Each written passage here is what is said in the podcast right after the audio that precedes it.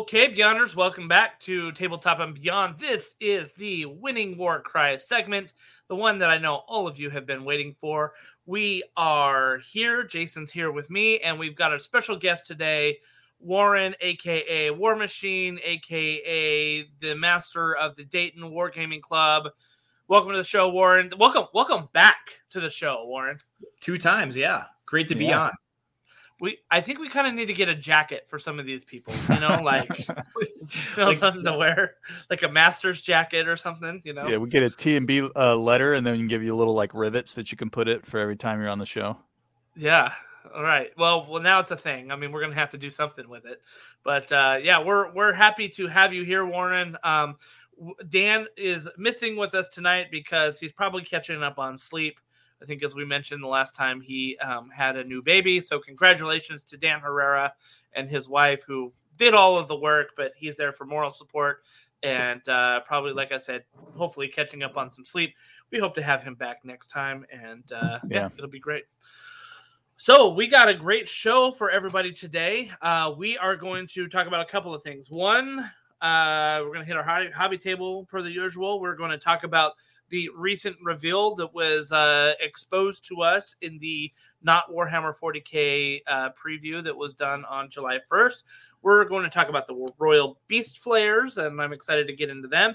And we're going to talk about the Nova Open and Justin's maybe misguided decisions on some of the um, scenarios that he did. And I think Warren's here to really educate on what Justin could have done better, maybe to chose, uh, choose some different missions there. And this may or may or, not... Or affect, can. Can or do can, better. Still can do better, because we're not that close to the Nova Open that I cannot make some changes. So we're going to talk through that a little bit today, and, and some of the pros and cons of uh, that approach. But of course, let's get into our hobby table. Jason, what you working on, buddy? Oh, man, I'm working on... Uh, let me see if I can share my screen here. I say that every time. Let me see if I can. Oh, well, I'm gonna... Right. There's my, um, yep. Let's move that over there. There you go. Wow. So my Ashbaron, you know, uh, True Blades, uh, they're coming along. I, they're actually way further than this right here, but this is the latest picture that I have of them. So you can see the, uh, the color scheme. I'm kind of going for the monk color scheme here, right? With the yellow and reds and oranges. Um, I'm really happy with the skin. Like I, I started with a, um, with just a normal, like pink, Uh, flesh tone underneath, and then I started to uh, layer and layer up uh, pallid witch flesh on it, so it has that undertone of like a normal human. So these my guys um, and gals, actually, because there are there are both in this in this warband, in the models at least. Um, they are like just starting to really turn into into their vampiric uh, you know progression right now. Uh, so I, I actually, uh, I don't have a really good camera, but I'm really happy with them. And I'm I'm doing a dojo style. So I have my yellow belts, which are like my chaff. And then I've got my, uh, this is an older picture again, but I've got my blue belts, which are going to be like the, uh, you know, the fighters. And then the, these guys, my leader is going to have a black belt. And then the, the, I don't know what you call him, but the big, big guy will be my brown belt. So they'll, uh, I'm, I'm excited to, to get those guys all finished, because I want to get them on the table and, and play with them. And these are just my temporary painted bases. Somebody chewed me out about my bases once. They're like, your bases suck. I'm like, those are just temporary bases that I'm painting them on right now. But uh, anyway, so I'm excited. I'm having fun with it, man. It's taken me longer than I would expect, because I'm really had to kind of figure out the, the flesh tone, uh, mm-hmm. kind of get happy with the flesh tone and the hair and, you know, kind of the, what I wanted to do with them. But I think I've got it figured out right now. You can see I kind of toyed with their, this rope's a different color than that rope. Like I was still kind of figuring out, but I, I feel like I've got it figured out now what I want to do with it. So that's what's on my table. Oh, very good. Very good. Warren, how you doing? What's on your table? Um, one sec here. Can I share a screen? Yeah. I believe you can. I have you some visual aids here too. Well, here. Yeah. So I have... You can't really see right now, but just came off the painting table. I was painting right before coming on. I got a uh, uh, Crypt Horror. Yep. I got a Abhorrent Ghoul King with mm-hmm. minus good. Tactical Rock. And I got a Vargolf Courtier. So expansions for my Flesh Eater Courts. A yep. uh, nice. Warband near and dear to Jason's heart. Yeah, man. Yeah. And let's see here. Presents. It's, listen, Flesh Eater Courts is still a very solid warband. Oh, yeah, for sure. A very solid warband. And I'm surprised that we don't see it more on the competitive tables, to be honest with you. Oh, well, we saw, it at, um, we saw it at um, um, Adepticon. Adepticon, yeah. yeah. yeah. Actually, yeah. the expansion to my list is uh, very, very... Uh, it's actually modeled exactly after uh, Kyle Smith's yeah. Adepticon list. Mm-hmm. The uh, the double Crypt Horror, yep. Ghoul King, uh, Vargolf, plus... Uh, yeah, that was a great yeah. list. Yeah, I played that list. I couldn't outrun it. Yeah, that Vargolf was, well, with my ogres, I could, yeah, but, you know, uh, he was, that Vargolf was uh, uh, a problem well, for sure. Ho- hopefully it play, pays off for me. So I'm on a, I'm on a, uh, I'm on a clock to get this done, though, because uh, I need to get this done by the time I leave town. I'm going up to Wisconsin to go visit my family, and I'm bopping over to Minnesota for the tournament, that narrative-based tournament that's happening uh, in Saint Paul. Nice. So got to get it done by then. Nothing like a deadline to make sure you get your stuff done. Yeah. I think we've right? got some. I think we got some crew up in um, Wisconsin too, right? In Madison. Are you going to be near Madison? Yep. I will be. I will be. I'm already chatted with the uh, the Dogs of Warcry folks. Yeah. Already okay. made arrangements on the way back to uh, meet up somewhere and play some of them as well. Nice. Nice. Nice. Very good. Yep, yeah. That Varkolf.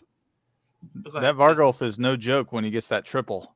Oh yeah, oh yeah. yeah I'm I'm hoping he's gonna bully around a lot of uh, a lot of uh, players. It is a model that could use an update, my opinion. Uh, it's an old resin. Is it still a resin? The one yep. that you got? Yeah. Yep. Yeah.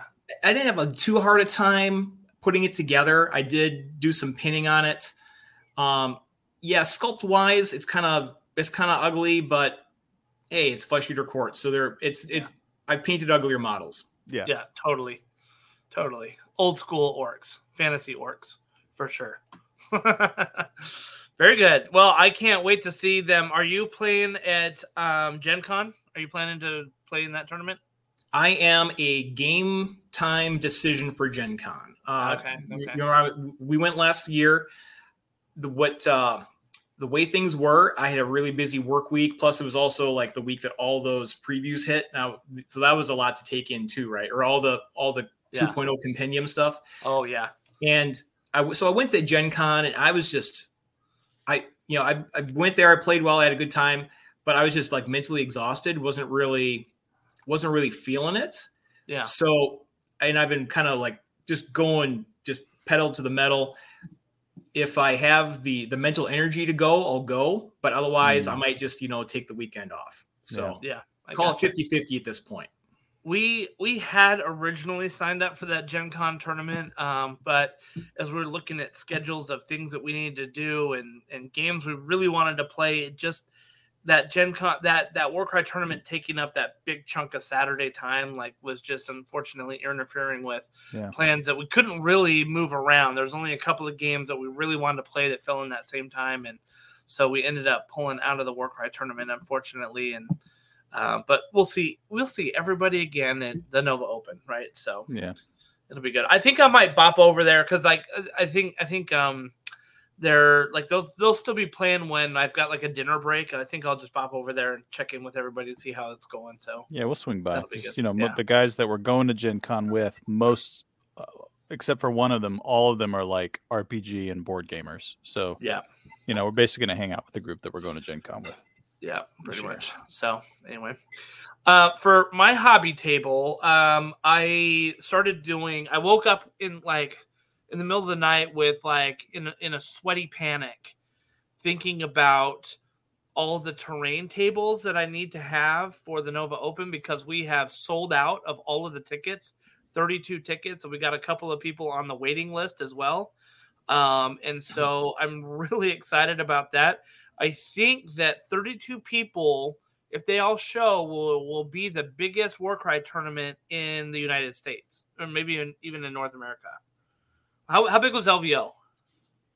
Adepticon was they had they expanded up the Adepticon tournament to forty, didn't they? I think they only had twenty-six that showed. Yeah, only twenty, less than thirty showed. Yeah. What yeah. about all, On the not on the narrative on the G T. Oh, okay, the, the narrative G T. Day was okay. Yeah, narrative, narrative was day huge. was yeah was huge. Right. Yeah, yeah, yeah. So I'm talking I'm talking like competitive grand tournament style, right? So this will this will be the the large like if we have everybody show up, this will be the largest. This is gonna be like baseball stats. Whenever okay. there was a rain on the Tuesday largest before the, the game, largest yeah. in the U S. There yeah, because uh, did Canada have a bigger one? G W last December. Oh, really? Yes. They had a bigger Warcry tournament there? Yes. Oh. Who all went? Justin's like, my nightmares. Everybody everybody went to G W headquarters for it. Oh, no. Well, yeah, okay. So I said North America. I'm saying North America. Oh, yeah. Not North yeah, America. North America. Yeah, totally. Because they have regular, like... Yeah, they were building it up with the weeklies yeah, totally. and et cetera. Yeah, one hundred percent. Yeah, so I can't compete with Nottingham, you know, but one day maybe I will. One day. I see you got a ringer there. um, Tech miniatures. So, yeah, exactly. So I, so anyway, I woke up. I, I woke up in the middle of the night in a panic, thinking like, "Oh my gosh, like terrain. I need more terrain." And and I realized, oh, I've got two boxes. I got I got the Sundered Fate box that I still need to paint, and then I've got the Nightmare Quest that I need to assemble and paint. So I I have been assembling that. And I did an oopsie the other day. I'm going to share my screen here because it's kind of funny. Um, let's see. Okay. All right. So what I ended up doing is I ended up accidentally um, putting putting this giant um, ziggurat together, right? The Seraphon temple. Okay. And you you'll notice that right here. Here, let me let me let me. scroll in so that I can point this out better. You'll notice that right here is a is a platform, right? Yeah, totally. Right here, there's no platform. On the back side, there is a platform. And on the other side, which you can't see right now, there is no platform. I accidentally built it so there was platform here and platform here, right? So it's not like a platform on opposite sides. It's just like on, you know, connecting sides. And um, it made an issue with me gluing the top together, but everything was like totally glued together. And I'm like, well, I'm not pulling this thing apart. So it, it's fine. Like it ended up working out fine, but it's just funny because I'll have a platform here and a platform here. And I said, oh, you know what? If I stick this in the back of the uh, table or the back of the board, then people got the platforms on both sides that they can, you know, get on and play with. So hopefully that doesn't cause too many issues. We'll see. But uh, yeah, but I've been, I've been building those and I plan to paint all of that stuff and have it ready for Nova so that we'll have a bunch of boards. So everybody's going to complain. Well, I had to play on the broken terrain board. Pretty wasn't much assembled, right? Pretty much. Um, you know, maybe I'll give somebody uh, like a sticker that says I played on the broken ziggurat and I survived or something, you know? So yeah. Anyway, but yeah, that's basically where I am with uh, my hobby table. So good times. Uh, I do you guys like assembling stuff? Do you like assembling miniatures and terrain? I love building stuff. I, I get in trouble because so having gray plastic that's yeah. on sprue bothers me. But then once it's built, I'm like, okay, it can sit for a while. Yeah. So yeah. I, I'm painting now, but I'm just coming off of a massive build cycle where I was doing a lot of building and kit bashing. Mm-hmm. And then once I finally say, all right, that's enough building, let's get to painting. And then I prime, and then I prime a whole box full of stuff. And then it sits here for a while before it actually makes it to the painting table.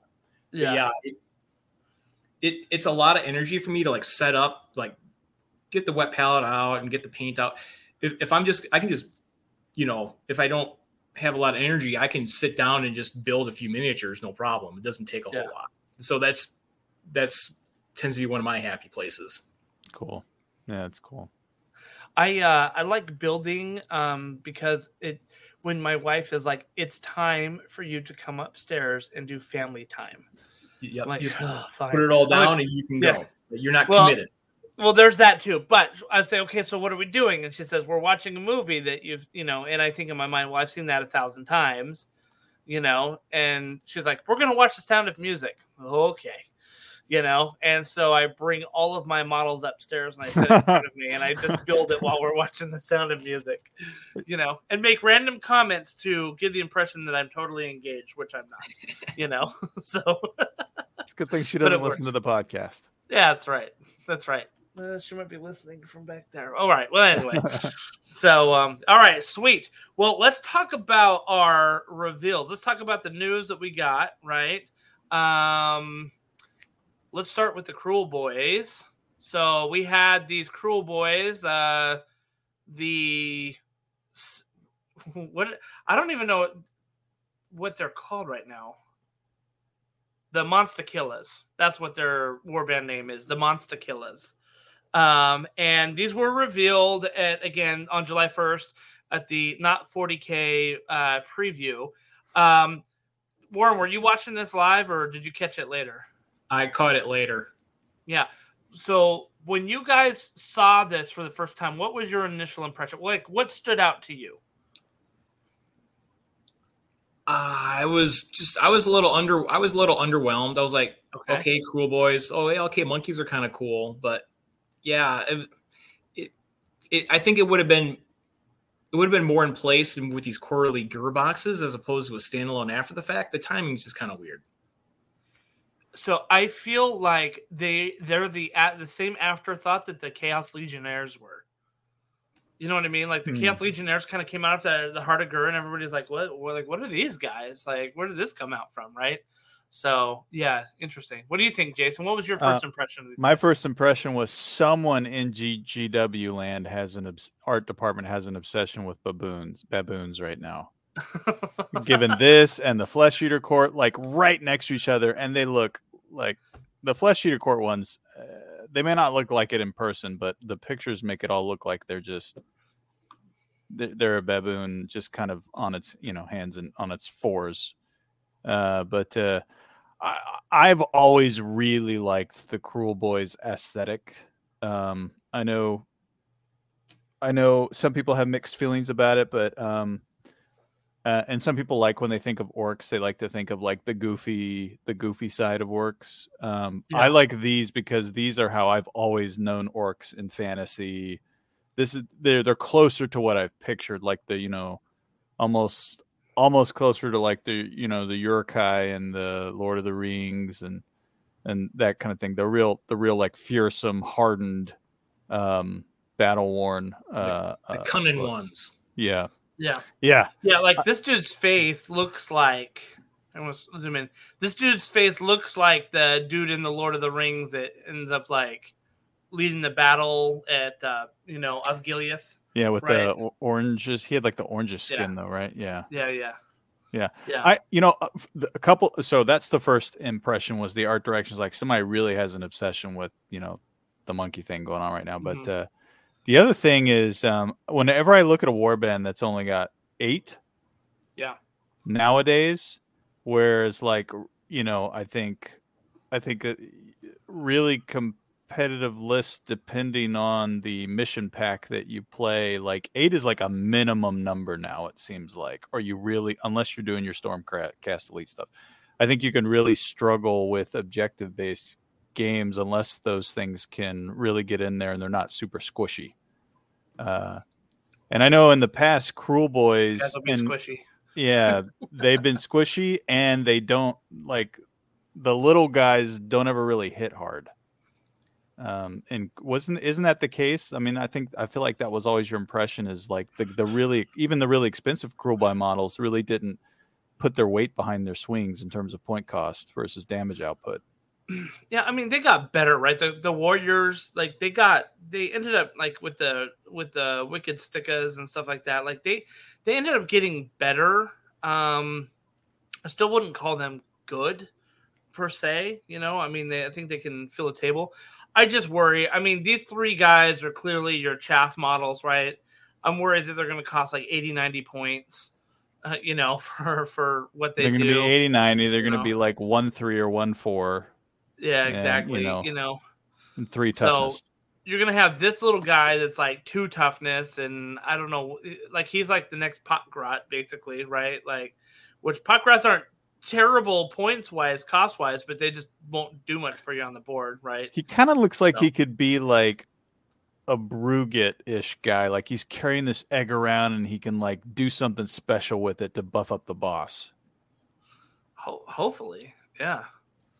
I, I do know. like There's... that. I I do like that. And the the the little mascot aesthetic never gets yeah. old, right? Pot grot, stab yeah. grot, egg grot. You know, egg grot.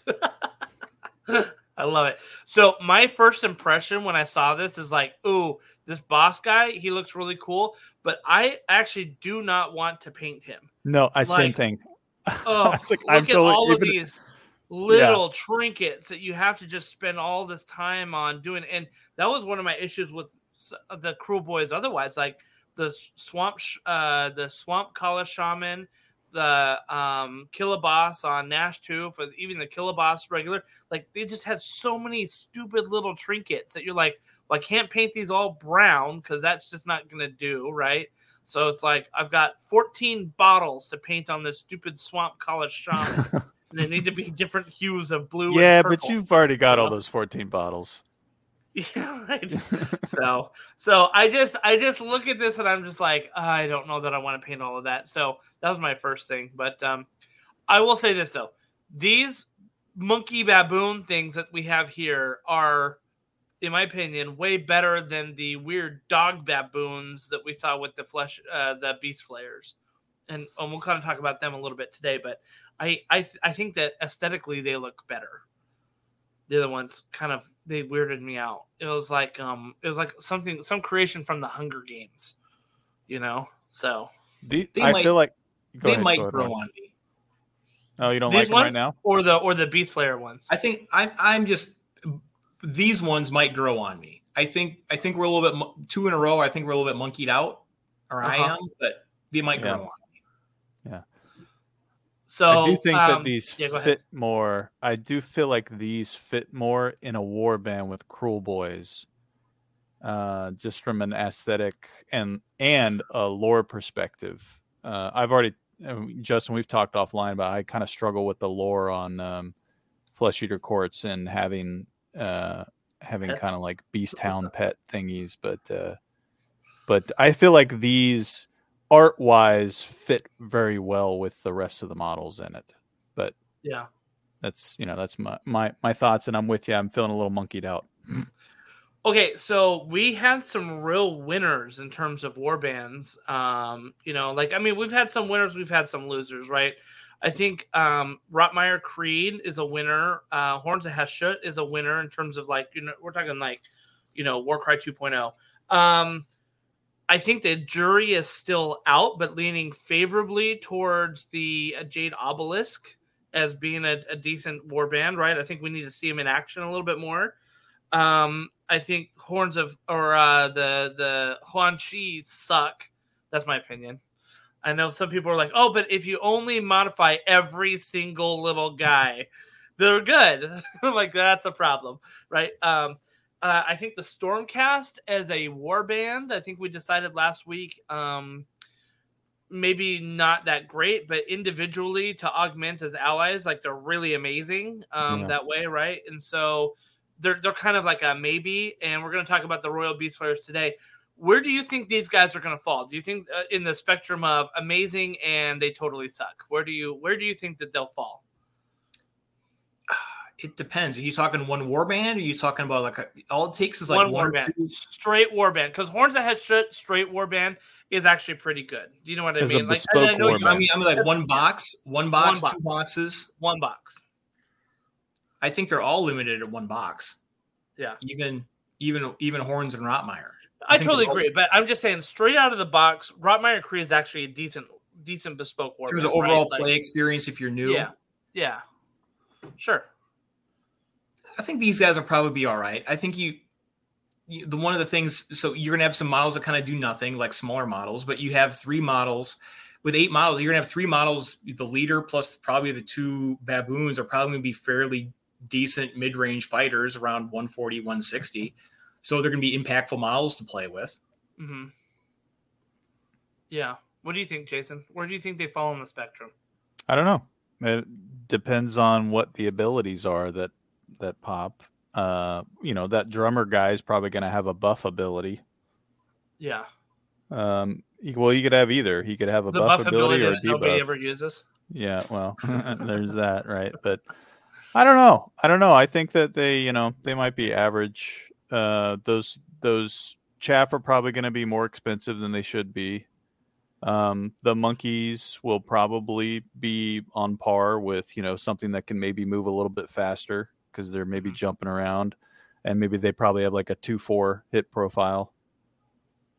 Maybe. We'll see. And I think ultimately their place in the game is going to be determined by the abilities. I think we'll probably, yeah. I think probably something we'll talk about yeah. later today as well yeah. with the with the Beast Flayers. Yeah. I I hope, this is my hope, that the um, monkey guys here have the fly keyword where they can ignore the terrain, right? Like it's like they're climbing up the terrain like super fast, and I think that would be awesome, you know? So... Um, instead of instead of the double ability that makes you ignore terrain or something like that, right? Like, well, they I, could have I, the I double have jump.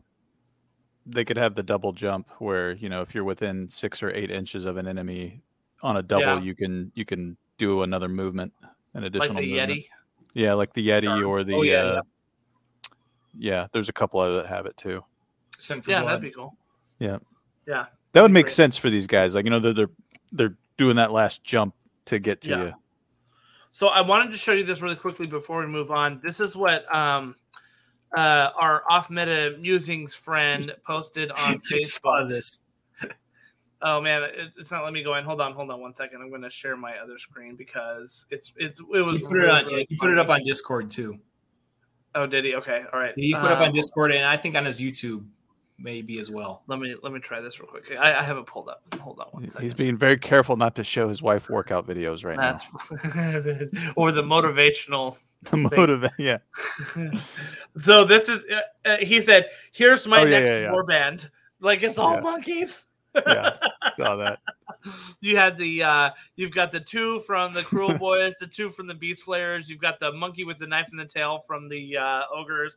And I, I can't remember what model this is. Is this uh I think it's one of the cities models, isn't it? The, the one on the top left? left? I got no idea. I have yeah. no idea either. It looks like some sort of a pirate thing going on though. Yeah. So, but anyway, it's just hilarious, right? Like all the monkeys. And I think this just totally goes with what you're saying, Jason. Somebody at G W right now really loves monkeys, loves monkeys you know? So... Um, yeah. Well, let's talk real quick um, about a subject that uh, came up two days ago, and I had some very strong opinions about it. Um, it is this Warcry starter set that was revealed, um, and I think there's a few things that we need to talk about it. It's called Warcry Crypt of Blood. It's a brand new small-scale starter set designed to help new players break into this exhilarating game with minimal fuss, okay? It contains two warbands, which are a little smaller than usual, a k a two Underworlds warbands, right? And you can either play as the Golden Armored Stormcast Eternals of Xandir's Truthseekers or the arrogant vampiric nobles of the Crimson Court. So you uh, basically have two Underworlds boxes that's in here with a smattering of terrain. As you can see here, it's one section of fence, one wall, another section of fence, another half wall, and a crypt, and some sort of weird statue um, that is part of the mausoleum set um, that, that you can find. Now, I think the statue and the... It's- um tomb is from something else. That terrain is that terrain is all new. Oh, because this was all leaked a few months ago, and, and the enhanced crew already did a number on it. Uh, it is styled after the existing mausoleum terrain, yeah. but if you compare this side by side with mausoleum terrain, it's yep. more crooked. So it's a, of the style, but it's new. It, this is all new sculpt, and That's probably true. all this one new sprue. Okay. Yep, yep. So you've got one sprue with the Uh, Xandir's Truthseekers, which is, um, I think, four Stormcast Eternals models. And then you've got one sprue that has a Crimson Court on it, which I believe is four or five. Four. um, models. Yep. And then you've got, uh, as you said, Warren, I think that's uh, right on. You have this terrain, which this terrain looks like it's pretty clippable and ready to go, with the exception of maybe the little tower in the middle and the and the tomb of blood. Um, the rest of it's just going to clip off in one piece, probably minimal fuss of gluing and stuff like that. So makes it a little bit easier to put everything together. So, uh, Jason, what do you think of this? Uh, I'm so, all right. So you're trying to put me in the middle here because I know where mm-hmm. you feel about it. Uh, mm-hmm. All right. So I've, you know, I've, I've bought several starter sets for different games over the years. Um, This feels right to me in terms of scale as a intro pack, right? Like another one that was like this was uh, years ago was Mech Warrior. If you mm-hmm. wanted to get into Mech Warrior, it was a very tiny little box that had like four total, like two on either side, um, a little play mat that you'd lay out. And I don't even think it had real terrain. I think it had cardboard thingies. Um, there's been earlier, there's been some learn to play forty K stuff that had cardboard cutout uh, stuff, you know. Um, yeah. Infinity, I think Warren, you or someone else was talking about it. Infinity has, Infinity is a low model count game to begin with, but they also have, you know, some starter set stuff that goes into it. Feels right from an early point of like, I'm not sure I want to get into modeling, but this seems really cool. I'm going to get it and play with one friend or like my brother or, or you know, something like that. Uh, that feels fine. Uh, what's really going to be set my real impression of it is the price point. That's what's going to be really important because yeah. like has been said with a lot of people, and then I'll turn the mic over, right? Um, if we really are just trying to figure out if you want to play a minis game and the price is right, it's not too overwhelming. If the price is wrong, then you're buying a set to get started with that you're going to have to go put more money down to even get a full warband to really play anywhere else besides your home with your friend. And that could potentially be um, disruptive to people if they don't know that. And if it's not very clearly expressed going in that this is going to be fun, but you're going to have to drop at least another fifty dollars to go buy a box somewhere to mm-hmm. put it together. That's my thoughts. Also, I don't think that's a real mat. I think it's going to be one of their like, Uh, I, I heard, plastic. I heard it might actually be cardboard and not paper, but the oh, pictures really? look like. But the pictures made it look like the paper. Yeah, yeah totally. I could, yeah, I, that was just what some folks were saying. I'm not sure. It like okay. the glossy layout, right? Yeah, we'll it's, see. It, it might very well be the paper, like the Kill Team one. Yeah. yeah. Okay. Yeah. So okay, so I'm I'm gonna say why I hate this because I'm gonna tee Warren up to rebut. It does come with dice. And, Does does it? I think it said it came with dice. Um, is that is that going to make none, or break it for you? I know, dice. right? Because none of us have dice. Oh, okay, all right. So fight. It comes with fighter and ability cards for both warbands, alongside eighteen dice and a Warcry token board, with a range ruler and sixty-three tokens to help you keep track of your wounds. So it comes with stuff to get started for sure, right? And a seventy-two page Crypt of Blood book. Uh, with some lore and seven battle yeah. plans, and so some really some really cool art because G W always has really good art in all their yeah. books.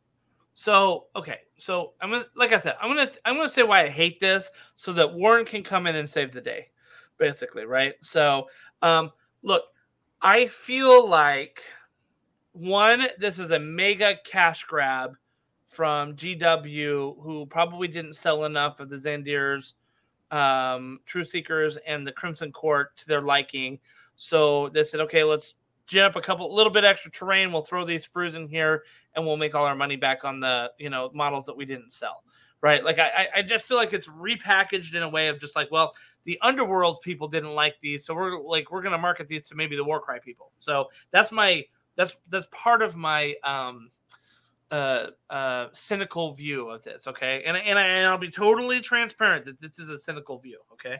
So, one, it's a cash grab.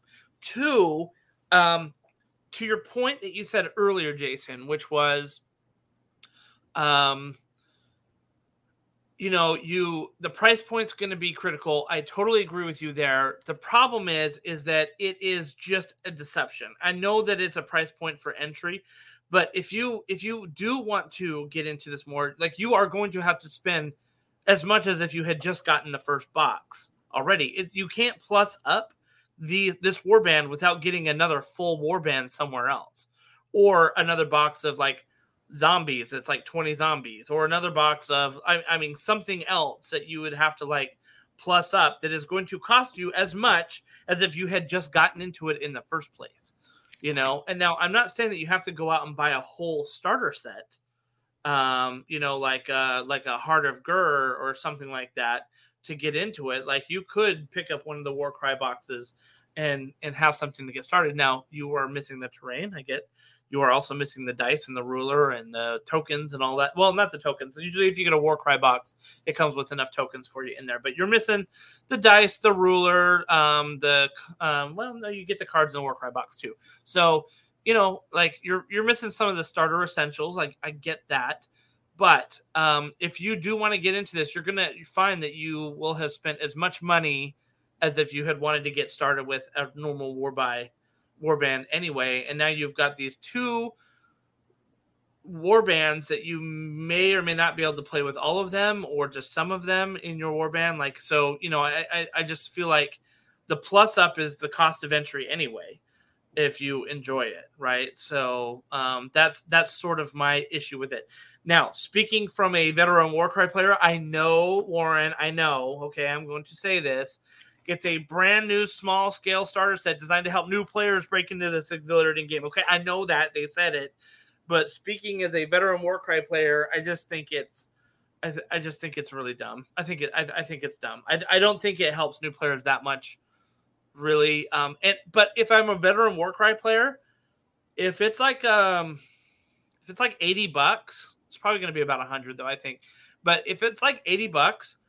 I actually, believe it or not, I actually might think about picking it up because it is two un- Underworld's warbands that can be difficult to find in certain places. And um, you like it might the price point might be right to pick that this kit up rather than everything separately. Right. So, um, you know, as a veteran war, war cry player, the price point has to be right for me to be interested in this. And I don't have to have the models there already, right? The, the the war band. So anyway, that's those are all the reasons why I hate this starter set.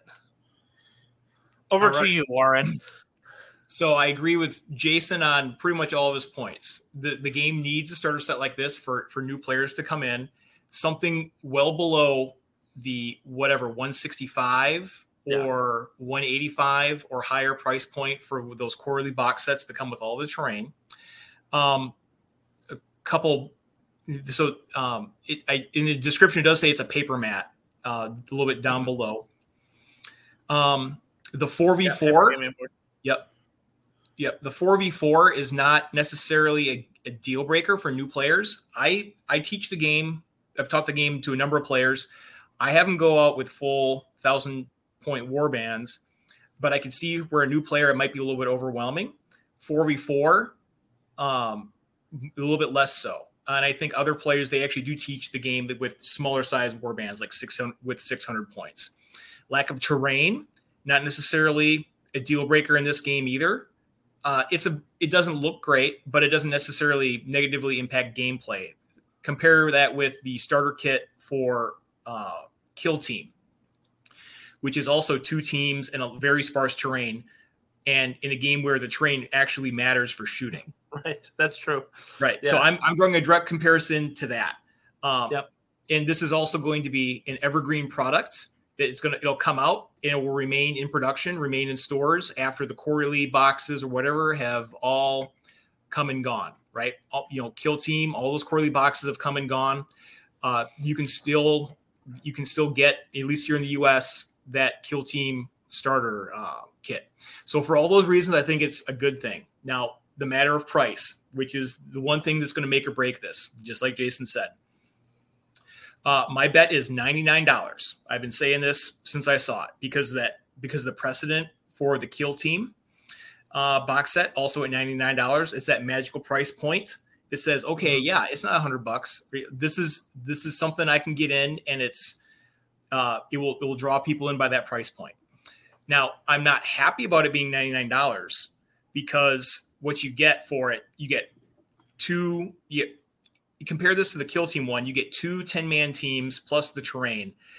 And at ninety-nine dollars, it's still a good, it's still a good deal because those two yeah. teams are sixty dollars separately retail. Yeah.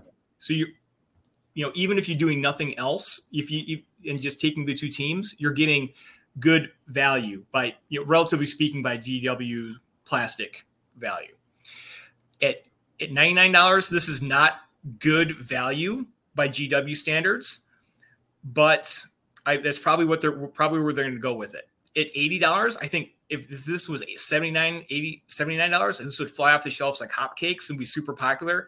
But I don't trust G W to do that. They'll claim price you know, price of business is going up, inflation's going up. We got to sell that. We got to give you less for the same amount of, for the same amount. Mm-hmm. So I'm I'll be. I'll be, I won't be surprised, but I will be disappointed when it comes at ninety-nine dollars. Yeah, yeah. Those are my same thoughts too. The, the Kill Team box is just such a good amount for what you get, you know, you know, yep. twenty, twenty models plus yep. scatter terrain, you know, plus dice, plus measurement tools, plus tokens, plus mini rule book. It, I mean, didn't come with, it didn't come with the measurement tools. The Kill Team Essentials was a separate one and it came, but it came with the mini rule book. Well, the, the recruit edition comes with the measuring tools. Oh, you're talking about forty K. Yeah. Oh, sorry. Yeah. The well, no, oh, the kill I mean, team. Yeah, I'm, I'm talking about the Kill Team starter at ninety-nine. Yeah. The, and the yeah the very smaller A O S or the very smaller forty K ones. Yeah. Yeah. Those are incomplete games too, right? Like five Marines versus ten Necrons is not a yeah. very interesting game, but it gets you in for pocket change. Yeah. You got to also consider people's means as well, right? Um, right. You know, ninety-nine dollars is not a small amount of money to, to put down. And, you know, asking for triple digits is even more so. It, it's an expensive uh, hobby we have, and you want to get people yeah. in as cheap as possible on the ground floor. Get them hooked. Yep. I, I agree. Um, but the point's, yeah, the point's the same, right? It's it's not a lot of plastic for the money if it's one hundred dollars no. for this set. And... But I think that we probably, I think there's a good chance it's going to be one hundred dollars because of the cost of business and where the cost of other mini-based war game boxes are today. eighty dollars, it would fly off the shelves, I think, for sure. Um, I'm curious to see how many people would actually go to a game store, get a demo, learn to play, and then have people kind of, yeah, see, there you go. It it does come with the, uh, that's the forty K Kill. Oh, it does. You're, no, yeah. you're right. Okay. And, um, and and this is, yeah, this is one hundred dollars for the forty K Kill Team starter set. Check this out. I was looking at it. Um, twenty-two Citadel miniatures, right? Yeah. Six barricades, six pieces of orc terrain. Oh, there's a lot of stuff. No, you're right. Orc yeah, it's pretty good. Yeah, I mean, we're we're, yeah. we're saying the same thing over and over again. I guess my yeah. my my my curiosity is, if people are going to learn to play Warcry by either watching YouTube, going into a game store, seeing demos, seeing them at things, they're going to see not this. They're going to see a full warband on a full warband being played when they watch it on YouTube, when they go to tournaments, uh, conventions, when they go into game stores.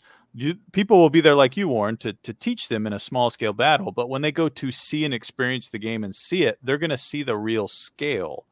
So how many of those people are going to be pointed towards a smaller box that won't allow them to actually hit the table fully to experience yeah. that themselves? Yeah, this, well. I mean, I wouldn't put this on display, right? I would. It doesn't. It doesn't have that wow factor, right? I put out a yeah. full. I put out a nice dense table of fully painted terrain, and I get.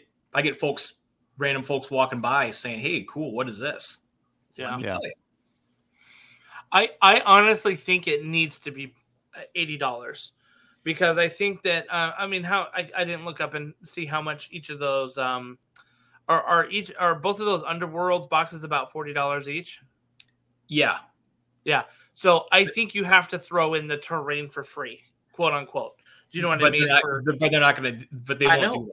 But I, but I think you need to, because I think that that's the price point. Like, I mean, you look at the A O S starter boxes, and usually it was like, you know, you're you're paying full price for the ten infantry models you got. You got three cavalry, you got um, a hero, and then there was a big model that essentially came for free.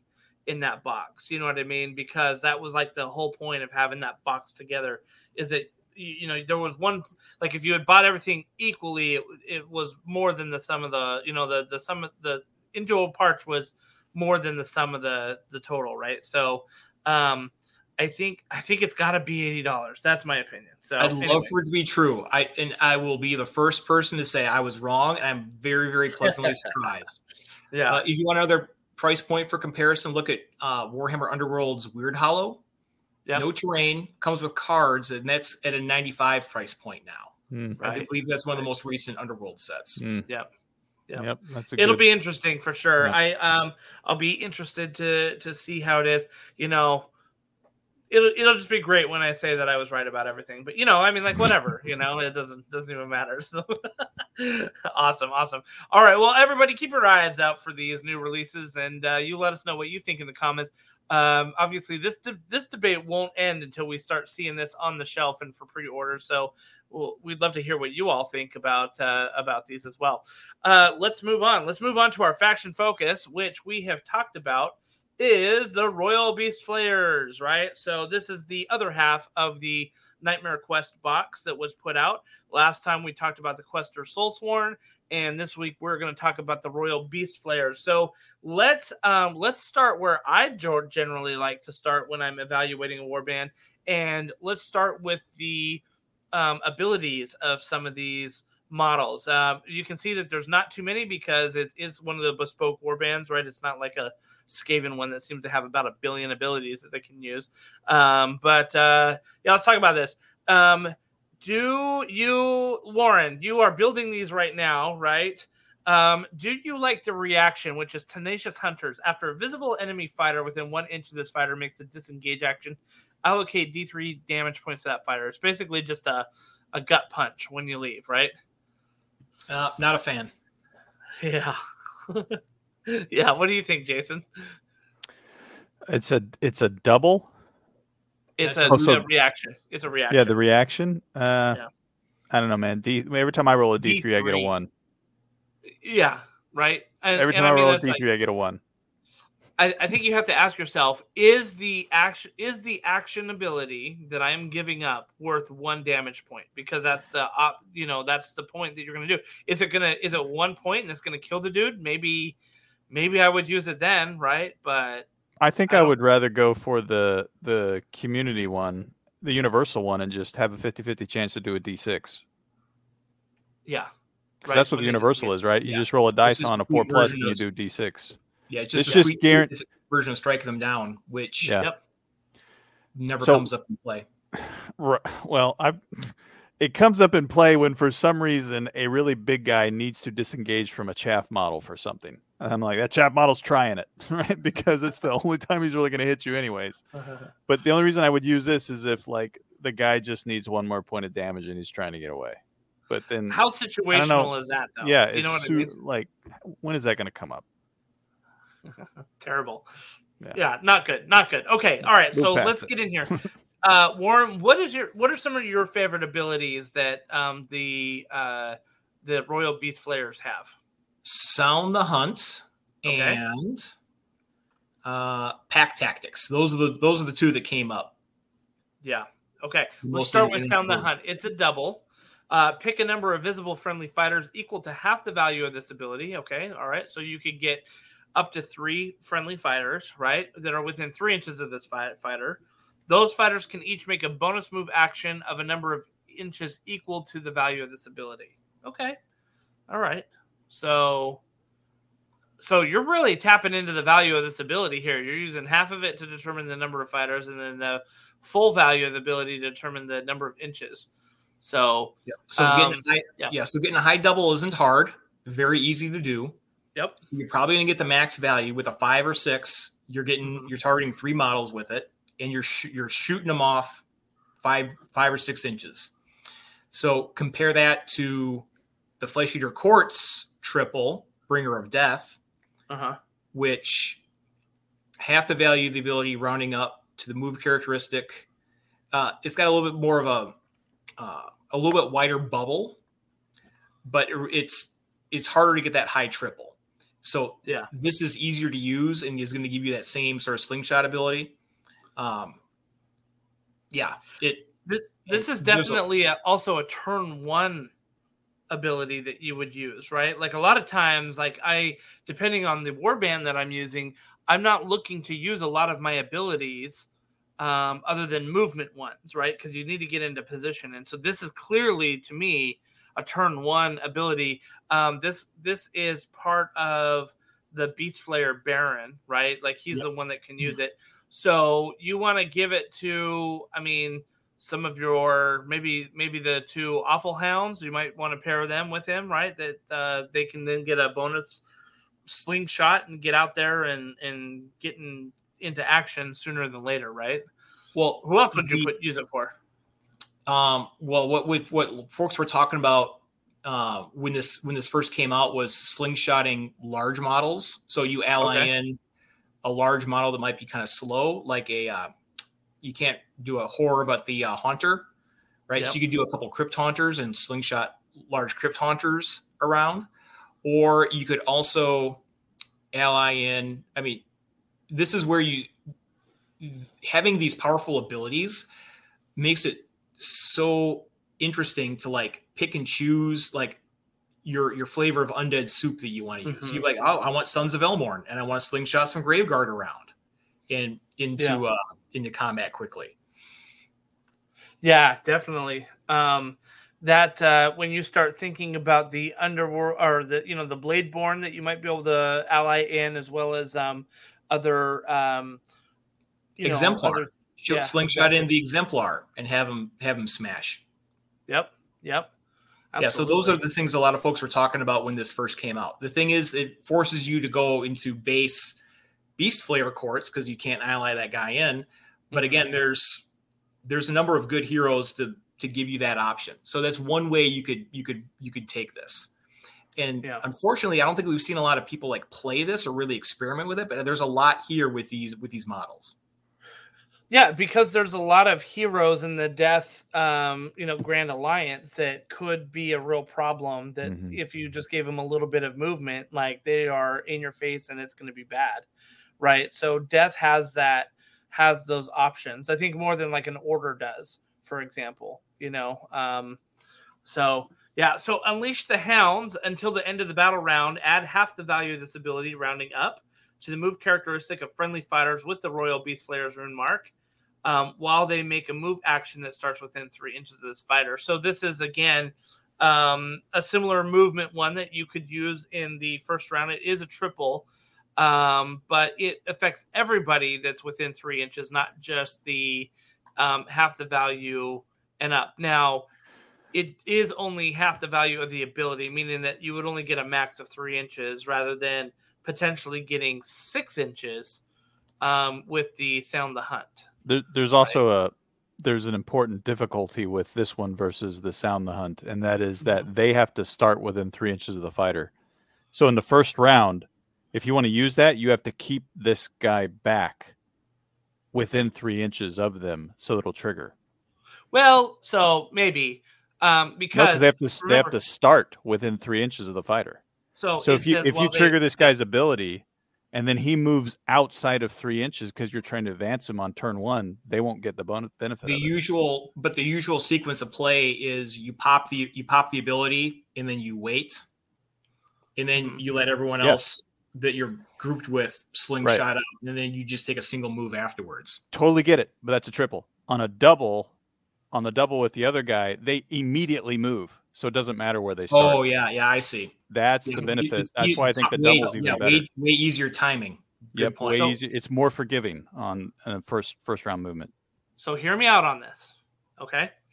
It says, while they make a move action that starts within three inches of this fighter, for each activation, you can have two move actions, okay? So you could activate this guy, pop the triple, move him out three. Well, let's see. How far does he go? This is our leader, right? uh, five, he right? Can, he can go five inches, right? Yeah. He can go five oh. inches. But even if he goes five inches, the Awful Hound can make a move action, get within that bubble, and then make that double, other move action. Hold on, right? Justin. Double check your rune marks. Okay. Uh, no, these are the ones that look similar. Yep, it's oh, it's oh, the sorry, elite. Sorry, sorry, so sorry. Unleash the hounds is on the ninety-five pointers yeah. on the squires. You're right. It's a Ghoul Gore Squire. You're, thank you, thank you for catching that with me. Still it's five inches one. though. Yeah, it's still five inches.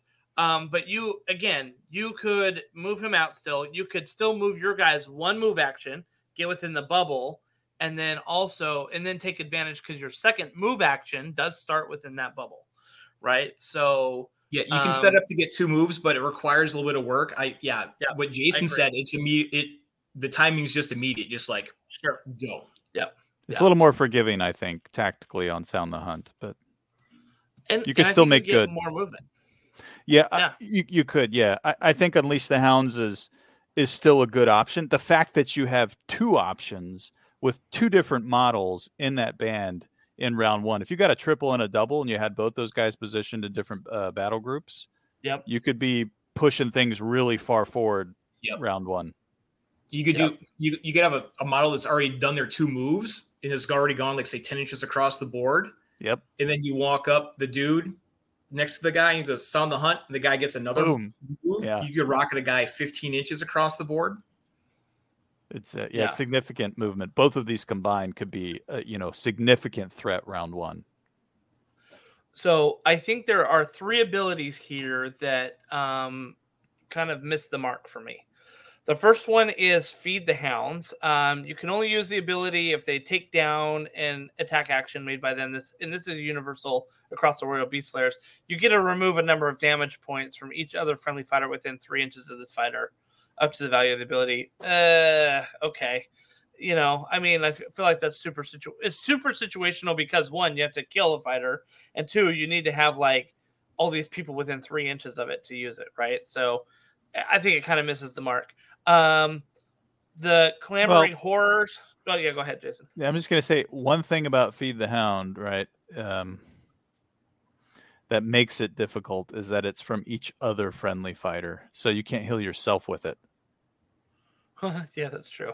So if you could yeah, heal here, yourself eat, with it, eat, I friend. would say, eat. yeah, yeah, here for you, for you. Uh, if if I'd say if you could, if it just said friendly fighters.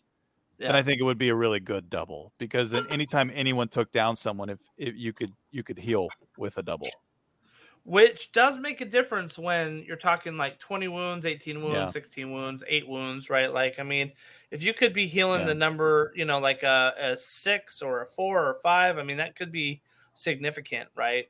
Um, but it is every, everybody else. So yeah, because the the reality is, if I have somebody within three inches of me and I kill someone, I'm probably going to want to use Sound the Hunt to give that person an additional movement to better position me in the chess game of Warcry. Uh-huh.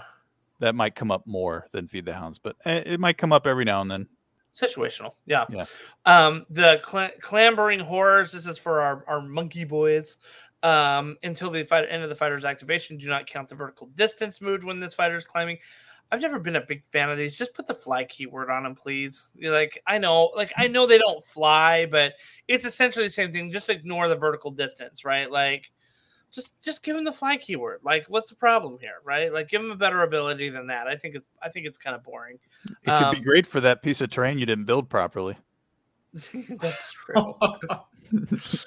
Dang, dude. Yeah, you're right. Okay, Jason. um. Uh, and let's see the quad here. That's not like, I mean, the, the quad that is not a rampage, right? Like yeah. add two strength characteristic and melee attacks by visible friendly fighters while they're within six of this fighter.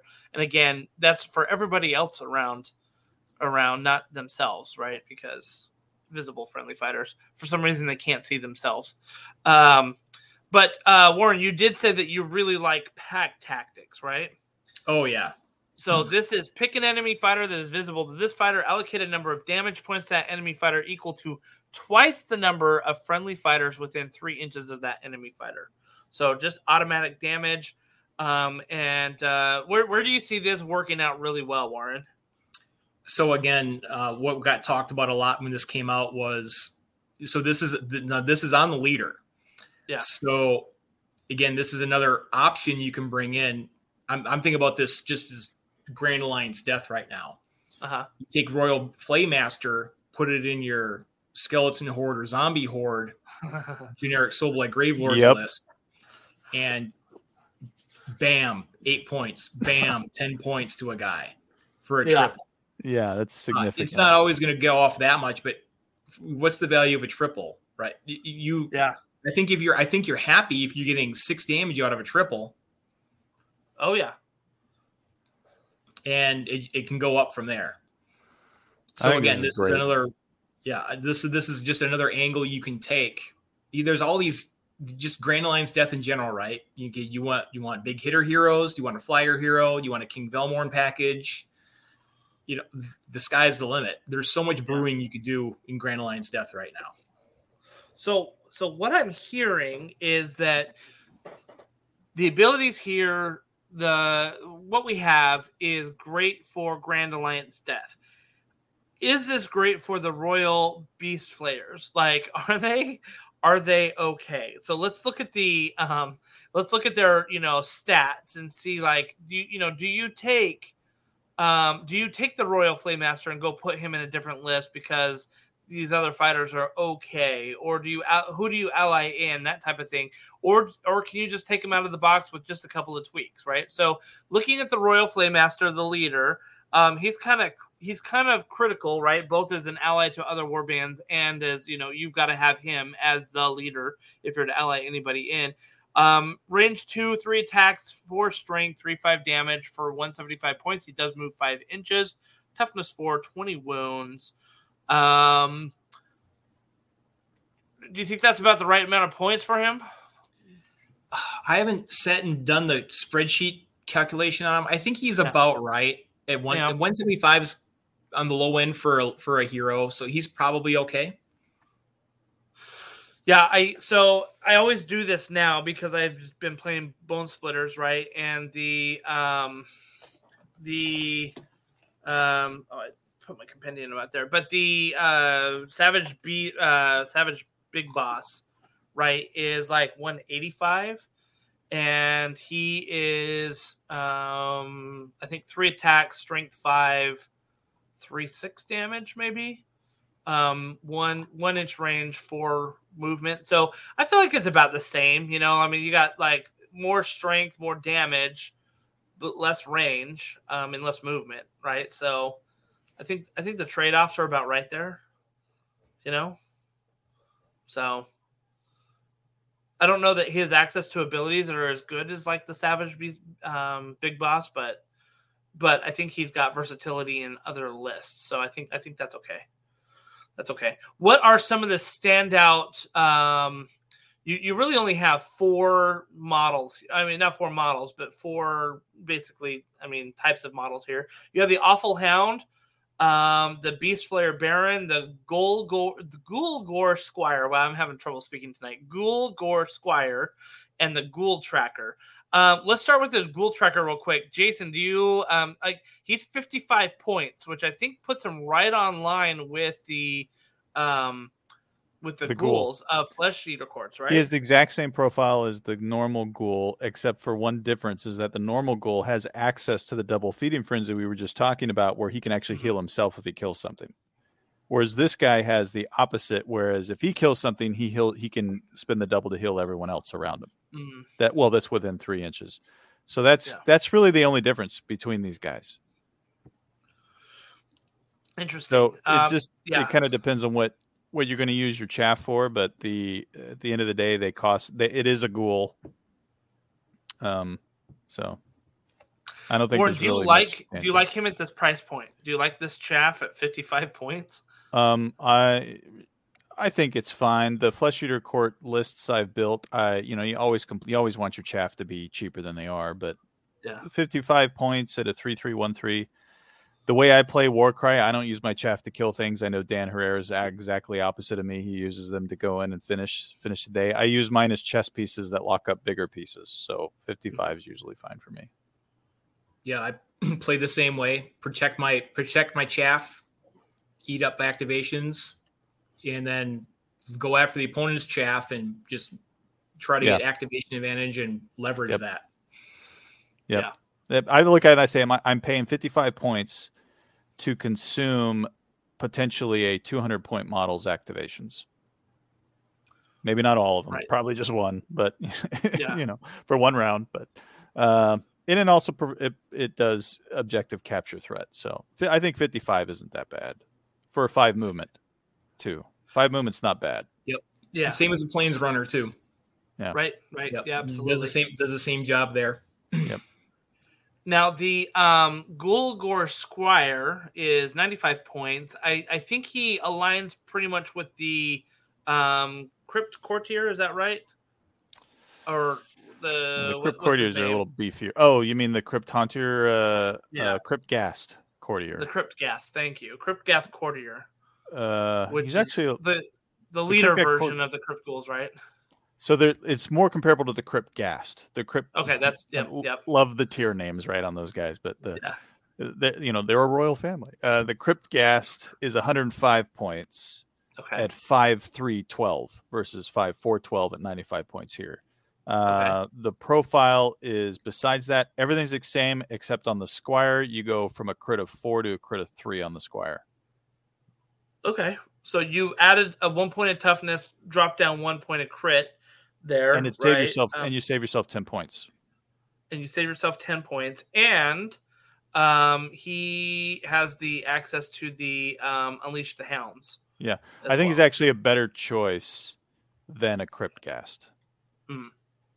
Okay, interesting. I do too, actually. I do too. Now the Crypt Ghast though is a leader, right? He is. Yeah. Yeah, yep. So that that kind of helps. It doesn't help the Ghoul Gore Squire at all because you can't um, choose him as the ninety-five-point leader and then add in a bunch of beefy boys, right? Um, you have to choose um, the the Royal Flaymaster instead. Yeah. So, yeah.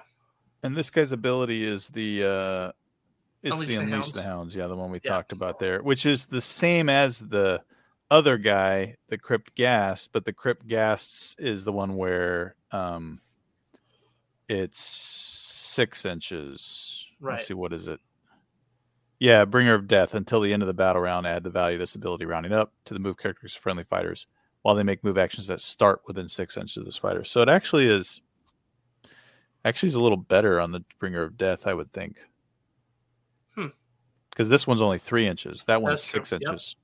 Yeah, so may, I don't. It depends on what you're doing. If you're if you want to do lots of movements, so you can do movement shenanigans. Maybe the Crypt mm-hmm. Ghast is better, and he's a leader, so you could you could bring him in and just drop your Squire if you got ten points to spend.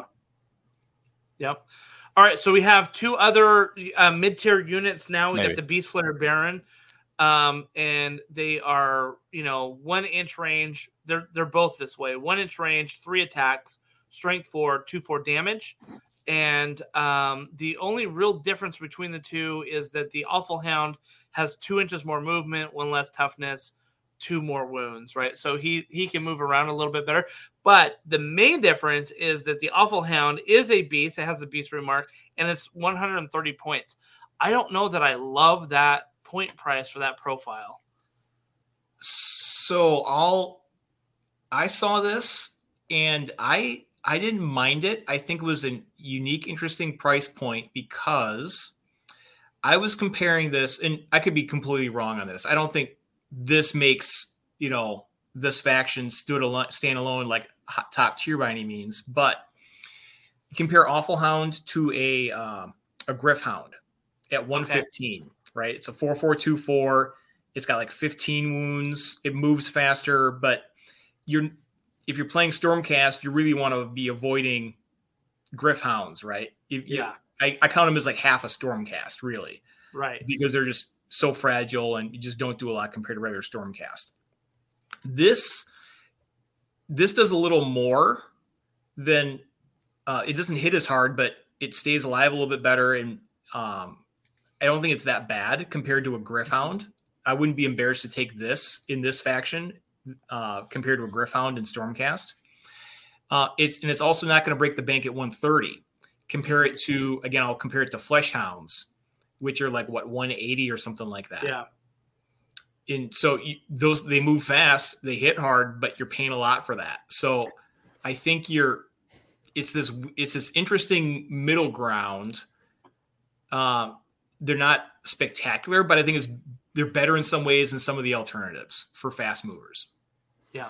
So I'm going to throw a thought out here. So one thirty, if you're willing to, if you're willing to drop a little bit from the wounds for one thirty, you can get a Felbat Thrall. And a Felbat, uh, yeah, Felbat Thrall is one, th- uh, one, three, three, two, four, right? So uh-huh. It's going to be a little bit harder to hit. ten movement, three twelve, they fly, and they have the two Thrall abilities where if somebody moves within inches of a leader, yeah, a leader remark, they do an an extra free bonus right. move, right? As a reaction. Yeah. Or they have the triple descent, well, it's, which it's actually which a move attack, bonus. Right? Yeah. Oh yeah, you're yeah. right. Move and attack. Dive, move attack. Yeah. So I think I think if you're going for movement shenanigans, uh, I need to stop using shenanigans. It's not really shenanigans. If you're going for movement, uh, uh, kind of control, a Felbat might be more if you, but it's just going to be harder to hit with a Felbat because you're going to be hitting on fives and sixes most of the time. Mm-hmm. But uh, ten movement with the fly and the ability to do a free move and attack. And that's that's significant for me to think about a Felbat over an Awful Hound. Yeah. And you can the bring point. two, right? Because you can bring two Thralls. Yeah. Yeah. Uh, you go three. I think. Oh, three? Oh, three? Yeah. That's right. Okay. But point-wise, I think this bespoke kit comes with two Awful Hounds, right? So you yeah. could swap both of those with your Thralls. Or is it two or three Awful Hounds are coming in the kit? You get two in the kit. Two in yeah. the kit. Yeah, okay. Anyway, something to think about. Now, the Beast Flayer Baron, again, same attack profile. It's uh, one fifteen um, for it. And I think I think you do want to take this one for the uh, ability that we mentioned before, yeah. which um, was the Sound the Hunt, right? Like, he is the one that can do the Sound the Hunt. So, he, I think if you're doing Beast Flayers, um, Royal Beast Flayers, you're going to want to make sure that you take the Beast Flayer Baron for sure.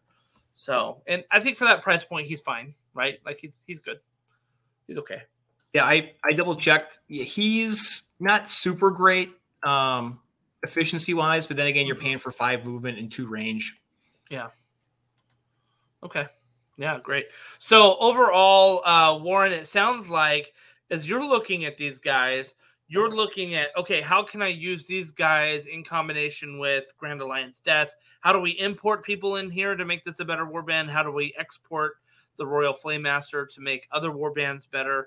Um, but it sounds like out of the box, these guys are maybe middling um, in terms of their, like, I'd put probably Rotmire Creed and, and uh, Horns of Hushet above them um, in terms of, like, just one box straight out of the box. Pro- um, uh, probably. I, I think altogether, you you guys...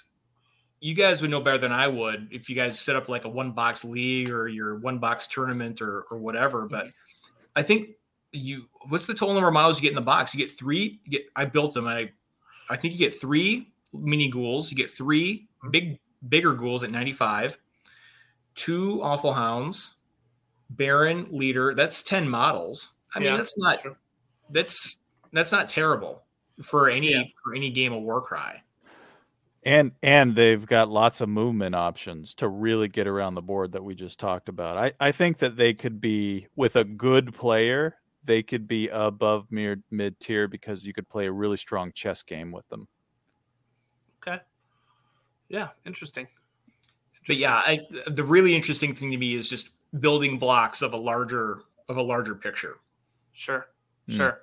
Yeah, I, I'm I'm excited to see if we start seeing the Royal Beast Flayers with allies or, you know, the Flaymaster in other lists, because I think I can see both of those scenarios happening. And um, I can't wait to see what uh, some of our creative community puts together for what we see. So, yeah. All right. That's our that is our faction focus. Um, what I do want to talk about now is our Warcry uh, or our uh, Nova Adepticon tournament, and I had the paper planned up. Hold on. So, uh, just giving a kind of a little preview into what's going on. Um, I put out the pack, the Nova Open pack, and um, got some got some interesting feedback on it. You know, which is which is fine. Um, most of most of the feedback that I got was, hey, this looks good, but um, why did you choose so many objective missions? And I feel like I need to sort of justify that a little bit. And I'm going to pull up the um, Grand Tournament. Here we go. Hold on. Copy and put this in here. While you're doing that. Yeah. But so your your whole idea of group play and then single elims, no one had issues with that? No. I thought that was the I thought that was the interesting thing, and people would have been like, this is different and weird and I don't like it. Right? Yeah, I know. Um and, and I think I think I need to explain that um a little bit, and my system's going really slow because I just pulled up a nice big fat. We can still hear you yeah. fine. Your camera's frozen, yeah. but we can still hear you fine. I just pulled up a I, I pulled up a big P D F, and it's starting to freak out a little bit. It's resolving the host. So anyway, um, so yeah, look, I what I wanted to do is get away from the Swiss pairing thing. I I understand why people use it. I understand why when you're playing an eight hundred person Warhammer forty K tournament, why you need a Swiss style thing, because you can't play four hundred games to, or whatever it is, to get down to the actual winner, right? Like, you just don't have the time to do it. And the Swiss style pairing, you know, puts the winners versus the winners versus the winners versus the winners versus the winners versus the winners until you get down to like a top winner, right? Overall.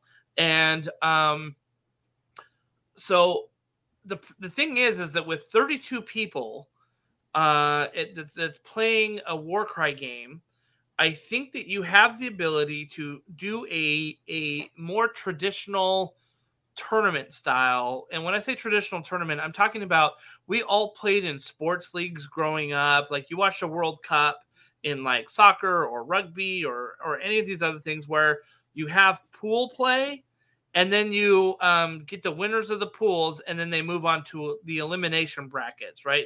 And I'm putting those in quotes, so elimination brackets, um, which is like the single sort of single elimination play.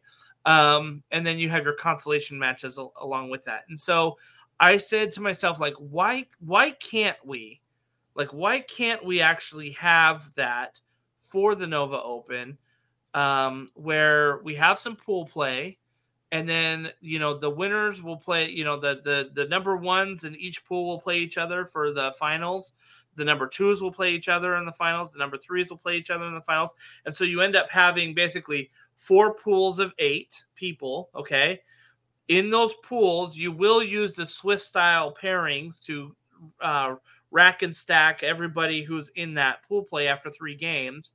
And then the number ones will do a semifinal final. The number twos will do a semifinal final, et cetera, all the way down to the number eights that will play each other. So, you know, after your, your round three, you essentially have eight mini semifinal and final tournaments um, that will play each other.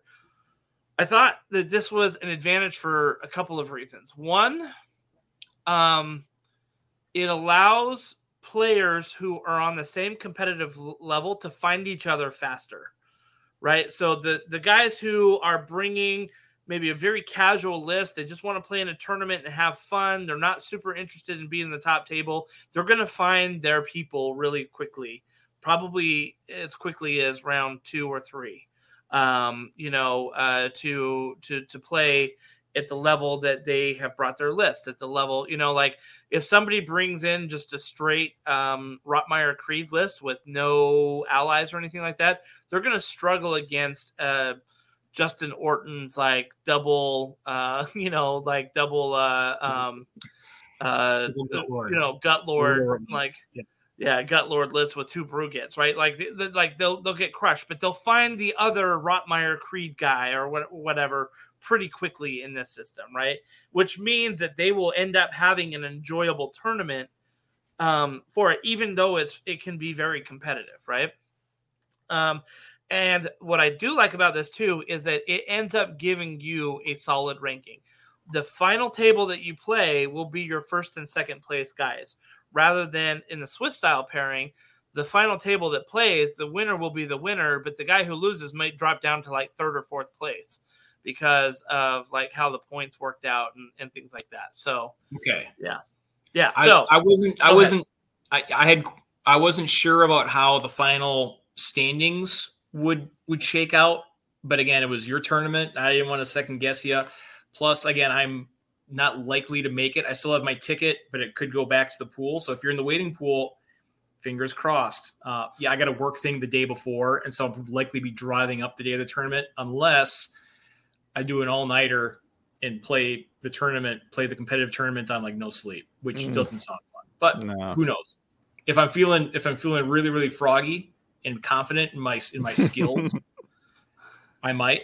I have a list picked out, but I have to paint it, and that's a whole deal too. But yeah, yeah. Anyway. So this the standings to me was the biggest part, right? Like that was that was the thing that I wanted to get to. Like, hey, I want a very clear cut one through thirty-two. Like, who? How? How did everybody end up? You know.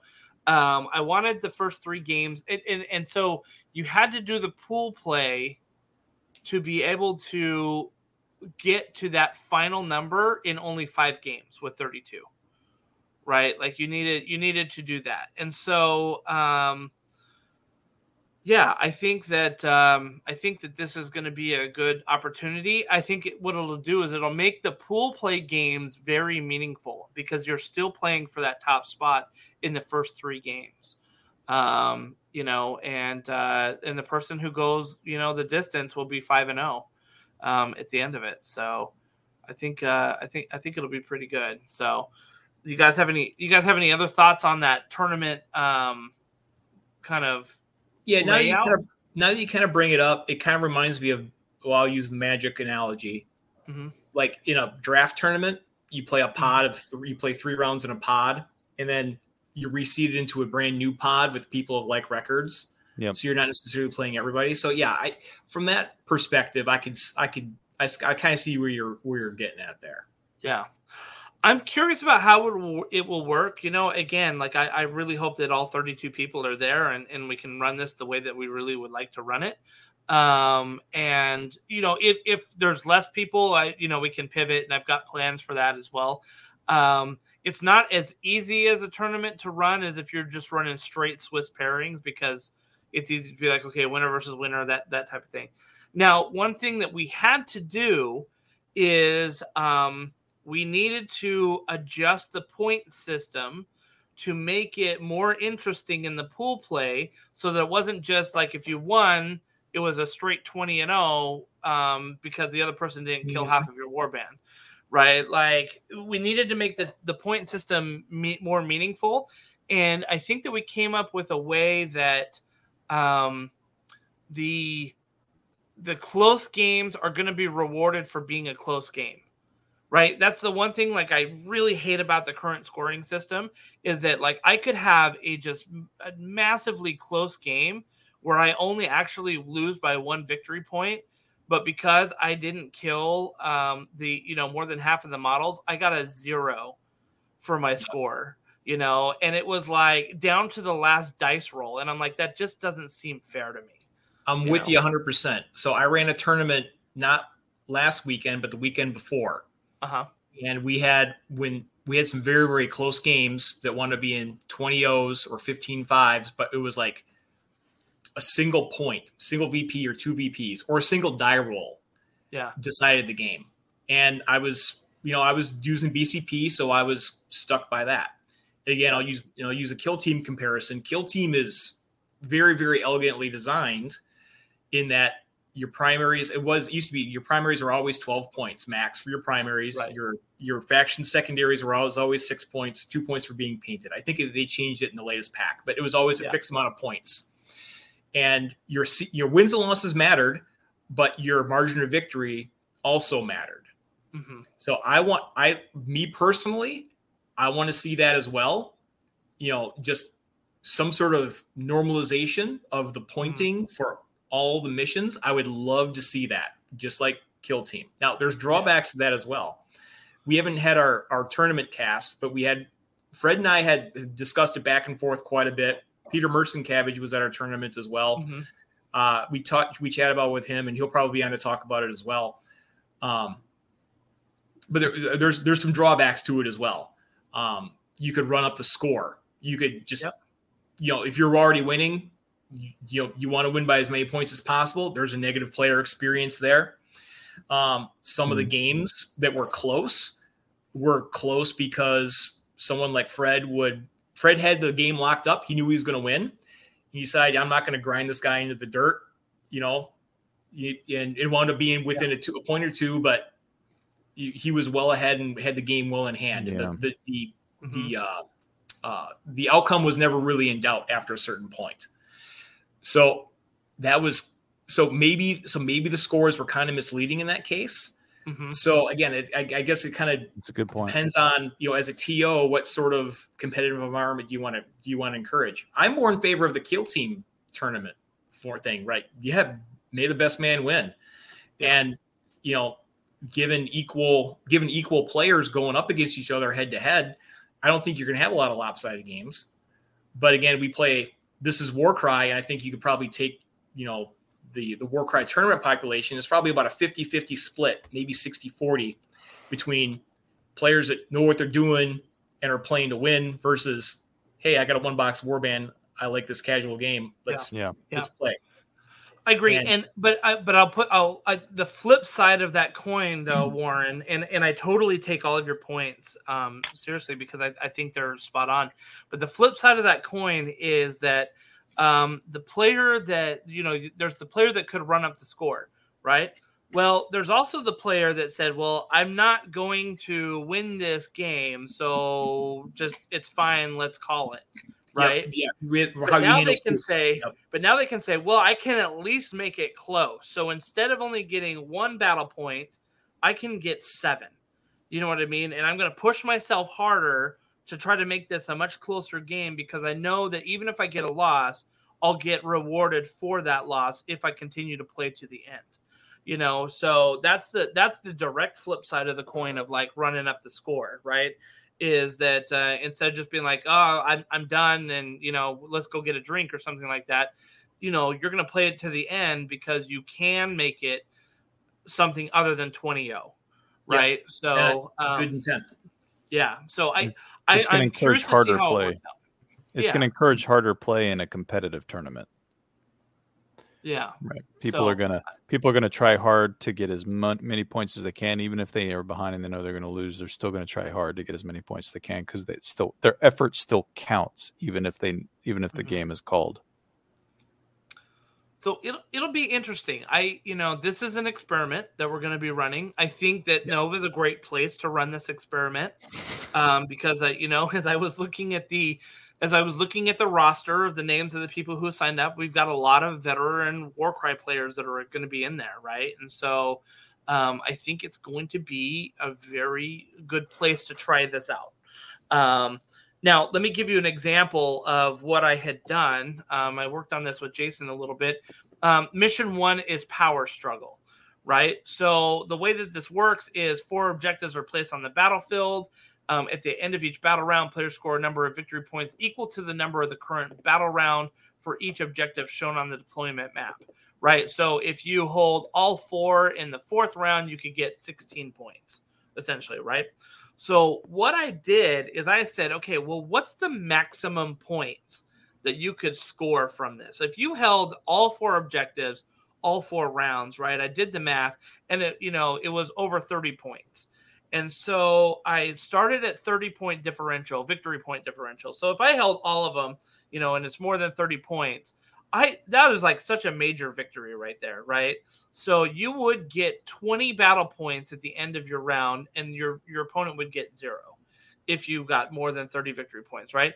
And then the table goes down. Now, I stole this sort of methodology from the Age of Sigmar group that has started doing this for their tournaments, right? Um, here, let me zoom in so you can kind of read it a little bit better. Okay. So there's there's precedent for it in another tournament system. That's good to know. Yeah, yeah. So I didn't just kind of come up with this on my own. And I will say this, that the Age of Sigmar community, they a bunch of them love it and some of them really hate it because what they hate is that if they get paired up with another tough guy that is going to be a close game, then their victory points yeah, are close. It's not. They're, yeah, right. they they're going to fight and claw. They're going to not only are going to they're going to not only are they going to sweat to win. Yeah, they'll probably kill both their tie breaks in in the yes. process. Exactly. So that that is a concern for some of them that are like high level, and especially since the first round is um random pairings, like they could be paired up with like a really good player. They're all hoping they get paired up with a terrible player and then get the max points and then move from there, right? But it, whatever. Um, that's Age of Sigmar. So you know you can see the sliding scale. So for example, if I won, um. you know, fourteen, fourteen by more than fourteen, or like, let's say I won by fourteen victory points, right? I had fourteen more than my player. I would get fifteen battle points and they would get five battle points, right? fifteen victory points is still a good chunk. Um, and it goes all the way down to where there is no victory point difference. So you ended up tying on victory points. Both of you would get ten ten as a draw, right? So it gets down to the draw. So, um, how does this work? Oh, and then and then with this, I added some bonus victory points in this game, right? So this is straight victory points that add to your total. So for example, let's say that I was winning by seven victory points right here, but my opponent was able to kill my leader. They would get a bonus victory point, and maybe that would drop me down to the sixth tier and bump up their winnings a little bit. Right? There are points that they could take home. So um, I gave three bonus point victories um, that you could achieve in, in every game. Usually all of them is has if the opponent's leader is killed, if the tournament quest was achieved, and then one that is kind of specific to the mission that you're doing. So like, for example, you could get a bonus victory point if all the objectives are held at the end of the round. You could get this four times in theory, right? Um, but it's Hopefully, it's very unlikely that someone's going to hold all four victory, all four points, all four rounds. And if they do, these victory points aren't going to matter. You're going to have so many victory points up here that, you know, it's not really going to make a, a, a big difference. But anyway, um, so, yeah, so there's the sliding scale that we use. Now, how does this work in practice? The way that we rack and stack people, so we only have scoring tables in the pool play. We don't do a scoring table in the elimination because it's win or lose in the elimination to move on, right? So we only do the scoring table in the pool play, and you rack and stack the uh, you you rank the people first by wins and losses. Okay, so the wins and loss is really going to matter. So if you win all three of your games, even if they're by a very close margin, you'll still be at the top of the game, right? So it's first by wins and losses. Then within that, so within eight people, what you're going to have is you're going to have a three oh winner and an oh three loser, right? You're going to yep. have two two ones, two one twos, and then some like in the middle or something like that, right? Um, so three. within probably three two ones, pro- yeah, assuming no draws, three three two ones and three one twos. Yeah. So yeah, great. Yeah, perfect. So um, within those three ones, right? Um, you have to rank those people, and this is where the battle points come into play, right? How did they do in terms of battle points? And then they'll, you know, the, that will determine like if, if one guy had, you know, thirty-five battle points, if the next guy had twenty-three, if the next guy had sixteen, well, then that ranks them within the two ones, right? So that's where the battle points will come into play. If you have a tie on the battle points, there's other tiebreakers that we have in place um, just to rank them. But then once you get into past the pool play, it doesn't matter. It's win or, you know, win or lose for like winning your little bracket. So that's how I decided to set up the Nova tournament. I hope that people enjoy it. I hope that it makes sense to them. you know, it's, and we'll it's, see. It's complex. And when I saw it, I was like, I thought, I'll be honest, I thought it was needlessly complex, mm-hmm. but knowing that there was a method to the madness, there's some intent behind it and precedent from other tournament systems. I, again, it's an experiment. I, I think you might have, there might you there might be some, some things we didn't predict that come out of it, yeah, but uh, totally. Yeah. I mean, it's, I don't have a problem with it. What I, where I think might happen, you might not have a lot of twenty ohs or nineteen ones. I think those might be kind of rare. You, yep. It would be interesting. Like, obviously, you're going to have hard copy stats. You'd be, yep. I'd be interested in looking at the stats afterwards to determine, all right, what's our average V P differential on each mission, mm-hmm. right? You could very well have almost all eleven nines and twelve eights with very few thirteen sevens come out of right. a given mission. And that, I don't I don't know if that's what you want or not. I one hundred percent agree with that. And I think what that does is it gives us data to think, one, is this the right system, right? Or two, does this need, it, like, the bones behind it are good. Right. And Too how do we tweak, tweak, yeah. tweak your bracket some? Yep, exactly. Right. Like, so, so the bones behind it are good. How do we, how do we do it? And three is like, is this a scalable system? Could we package this to send it out to other people who want to do a tournament organization and be able to run it? Do you know what I mean? So, um, I think there's a lot of questions that are going to like come up during the tournament that, that, you know, like we didn't really plan for, um, that we'll just have to like kind of learn from. Um, but I think there's going to be some interesting data that comes out of it that I hope, in my opinion, changes the tournament landscape for Warcry, because like, I don't like the current system as is. I don't like the twenty ohs that we get. I don't like the fifteen fives that we get. I think it's yeah. garbage. And I think that there's, yeah, there's got to be a better way. Yeah, if you're using B C P, I felt very, very hamstrung by by B C P. It was okay. Like, yeah, it did my it did my my tie breaks fine, but if I felt hamstrung because it was set based on the on the by the book Warcry, yeah, uh, scoring. Yeah. So uh, one of the feedbacks that I got, like I said, it was the mission, and I know that we're kind of running running into time here, but um, I had, because I am doing the scoring tables here, right? I chose three missions that had the opportunity for high point counts. Okay, and they all Which was, and, okay, and that's this is this is just as I assumed. Your objective missions voila. tended towards, tw- tended towards fitting into this scoring paradigm.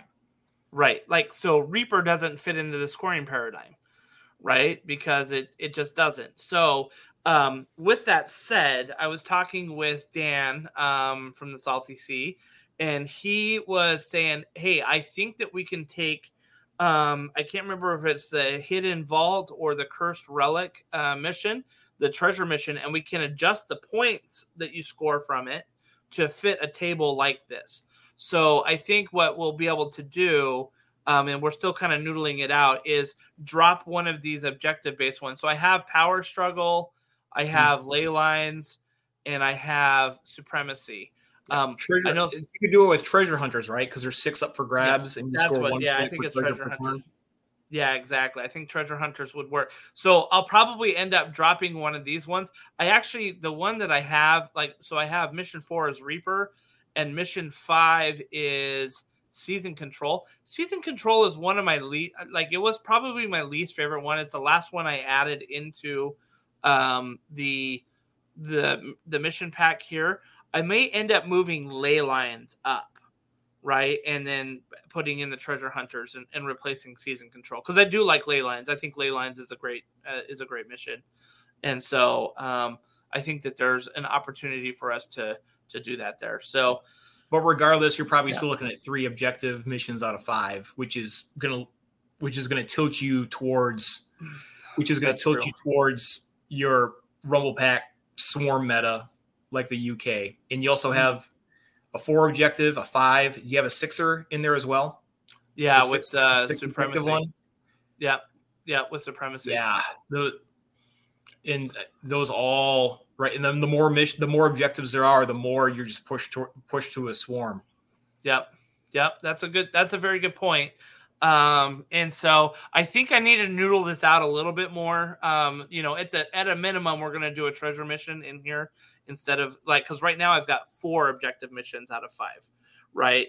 So being able to put, you know, three in there, um, you know, maybe it works if I draw, you know, if we don't have a six objective one.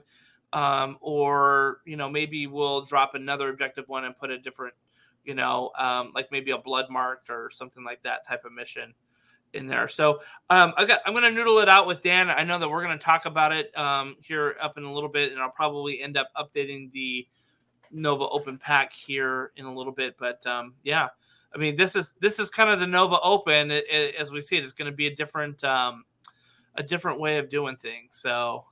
Um, and Jason's going to help me run this tournament, right, buddy? yeah. You yeah. Sitting out, not playing? No, because of the um, because we have uh, wait lists and we have a full thirty-two tables. So I'm going to help Justin out with running the tables.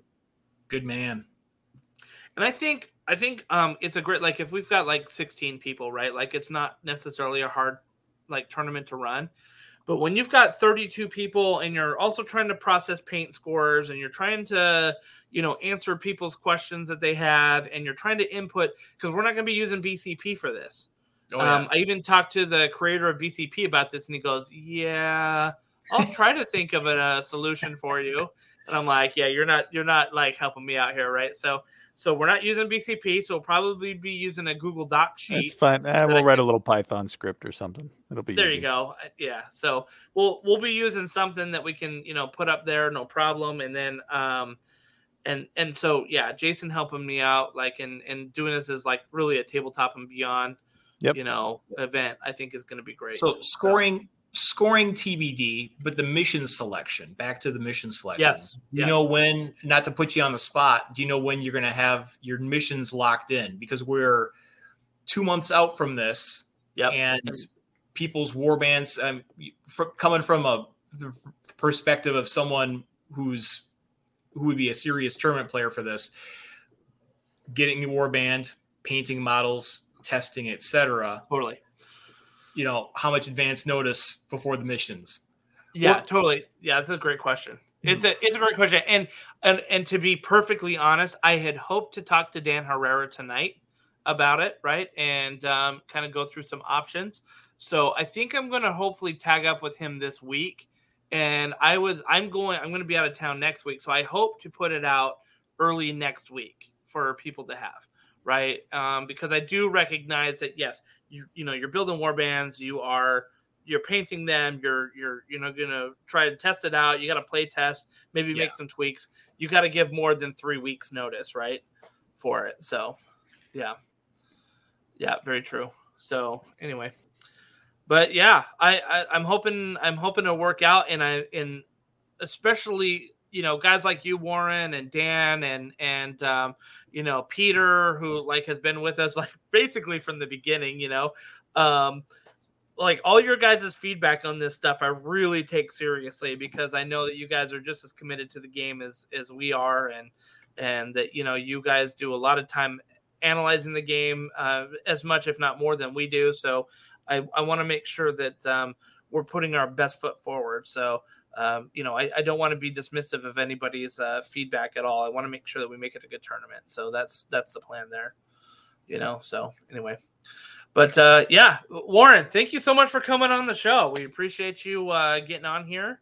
And, no, happy um, to be on. And now, now I owe you. I I owe you to be on mine. Uh, I've been on yours twice, and I. I'm, I'll, I'll have Peter on before you come on, so I owe you two now. well, um, I we're, I well, I am happy to come on. I'm sure Jason's happy to come on at any point, you know, and uh, and talk with you guys. So just you know, tell us the topic and give us the time, and we'll be there. You know, so we get your we get the tournament pack locked in. I'd like to have you in to talk about the tournament pack with, with my folks. Oh yeah, oh yeah, that'd be great. I'd be happy to do it for sure. Yeah, definitely. So thank you, everybody, for, uh, you know, putting up with us for the last uh, hour and forty-three minutes. Uh, we appreciate you guys listening. Um, and this is why we do it, of course, that, uh, for our listeners out there. And, uh, you know, we appreciate all the support that we have gotten from um, folks. And if you guys have any questions about the Nova Open Tournament, you can tag me in the Warcry Discord. I'm Justin O. Smith one two um, in there. And, um you can also join our Discord, which is below in the description. Uh, jump on there and, uh, you know, hit us up in our Warcry channel. We've got a small but very active Warcry crew that's in there. We talk a lot of shop in there, which is great. And uh, if you would like to join us, we would love to have you. So jump on the Discord and um, come talk shop with us. So thank you, everybody, for listening. And, uh, you know, we'll see you all at the tables. Have a good night. See ya.